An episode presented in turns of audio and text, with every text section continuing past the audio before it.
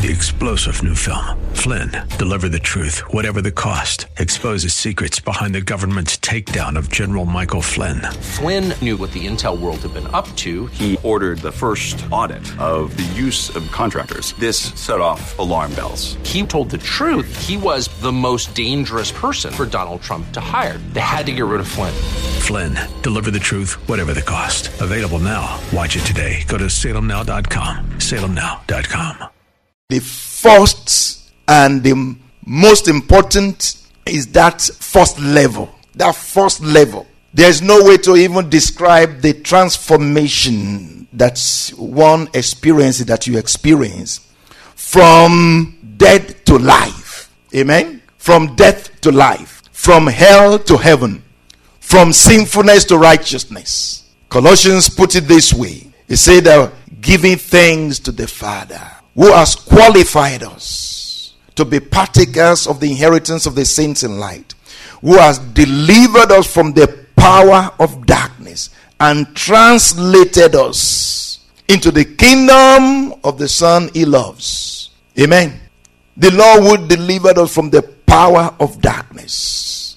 The glory of God delivers you from the power of darkness. If we talk also talk about the glory of God, the glory of God is in another way, in another form, the scripture also describes it as the glory of God that raised Jesus from the dead. It was the glory of God that raised Jesus from the dead. So if you look at it like that, you also understand that the glory of God is the Spirit of God. Amen. So the glory of God is the Spirit of God um, that brought us from death to life, that brought us from darkness to light. The Spirit of God does not just bring us from darkness to light actually the spirit of god makes us what? Light.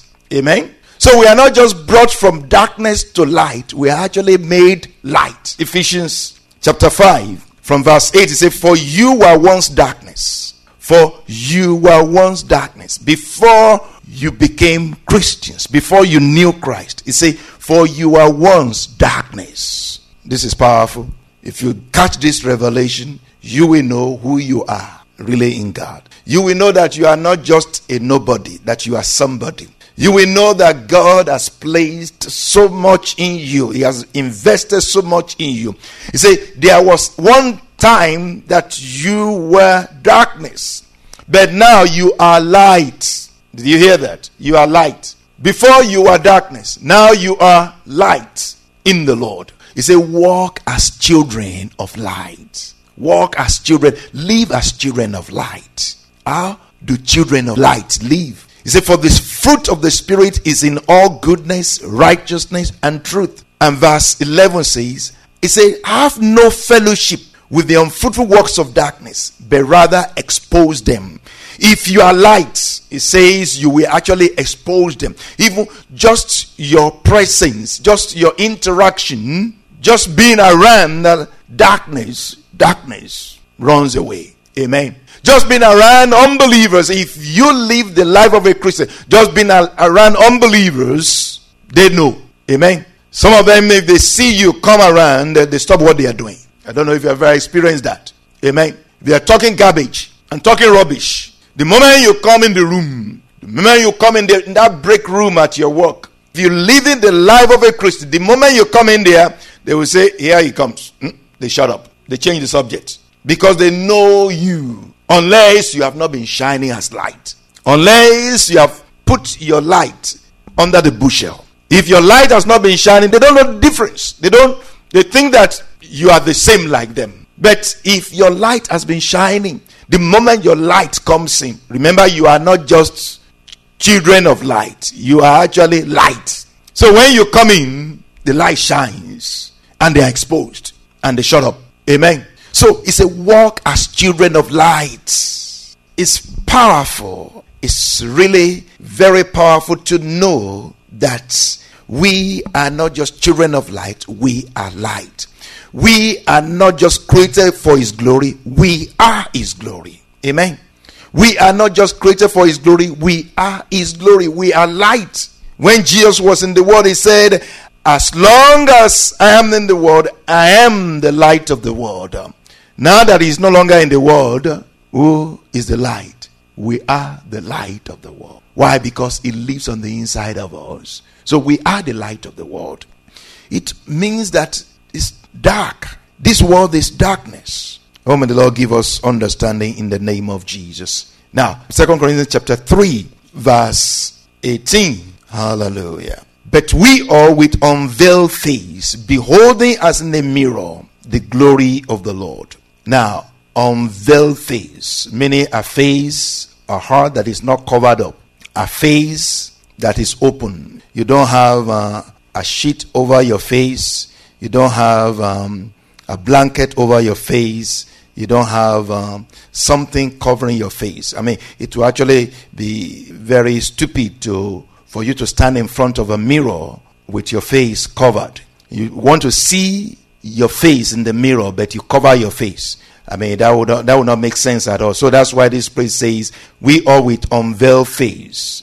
Unveiled face. That's to be with unveiled face, that we can behold in the mirror the glory of the Lord. Your face has to be unveiled to see yourself in the mirror. If your face is not unveiled, you're not going to see yourself in the mirror. Amen. And what is the mirror? What is the mirror? The Word of God is the mirror. The glory of God is the mirror. The Scripture is the mirror. So we all with unveiled face, we behold as in a mirror the glory of the Lord and are being transformed into the same image. So the glory of God continue to transform us, but our face has to remain unveiled. Our face has to remain unveiled because Many times also as Christians, we come before the Lord like the children of Israel came before the Lord with their face covered. We come before the Lord with our face covered. Meaning, there is something we don't want to discuss with Him. There are things in our life that we we, we want to leave God out of it.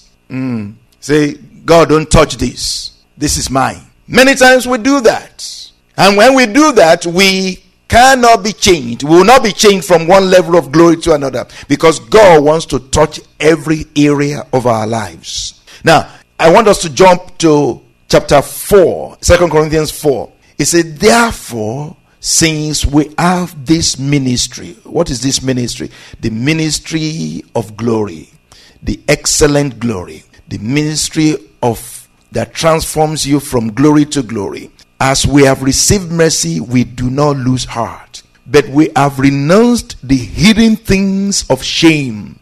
We have renounced the hidden things of shame. Do you still have some hidden things of shame? Hidden things of shame, meaning, do you still have some things in your life that you are covering up? But Paul is saying, if you are really a Christian, if you have your face unveiled, it means you have renounced the hidden things of shame. You should not have things in your life that you are hiding.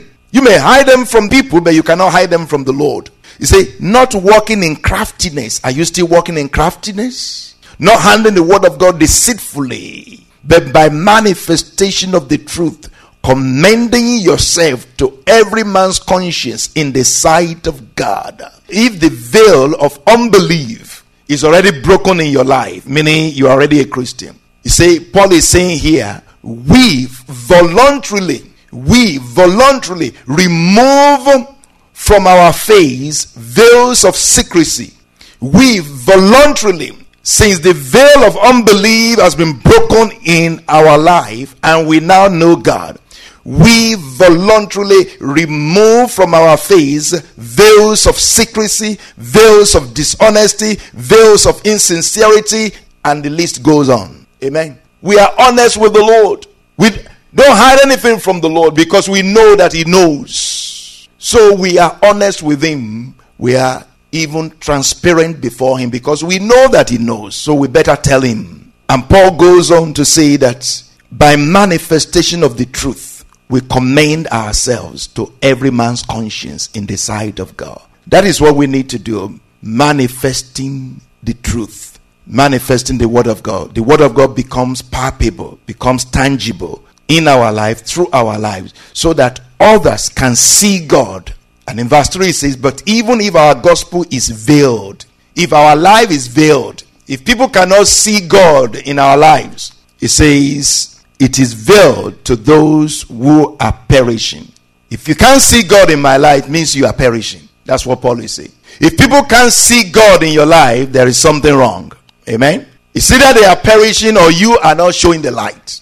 Amen. So your gospel, your life must not be veiled. So may the light of God shine into our hearts over and over again in the name of Jesus. Amen. So basically, we have answered questions one and two. The first one being, what is the first level of glory, which is the level of salvation, being born again. That's the first level of glory. And the second question, how does the glory of God place us in the very first level of glory? How does the glory of God place us in the first level of glory? By shining, beaming into our heart. The glory of God beams into our heart the glory of God shines the light into our heart. So we see our sins, we see the holiness of God, we see our own sinfulness, and we repent before the Lord. That's how we come to the first level of glory. Let us pray. Thank you, Jesus. God has spoken to us again. What have you heard? What have you seen? God has shined into your heart again. The glory of God is transformative. The glory of God is light. The glory of God changes us and changes the people, affect the people, positively affect the people around us. We must be open before the Lord. Are you in the first level of glory, which is the level of salvation?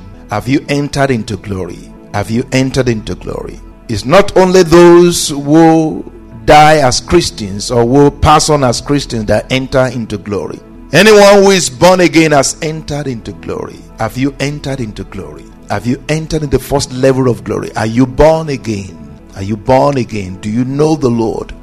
Have you repented of your sins? Are you light? Are you light? Has God changed you from darkness to light? Are you light? Have you been brought from death to life? Have you been taken out of hell to heaven? Because that is what it means to enter into glory, to be on that first level of glory that platform, that first platform of glory, have you experienced the glory of God? Have you seen God? Have you heard God? Have you touched God?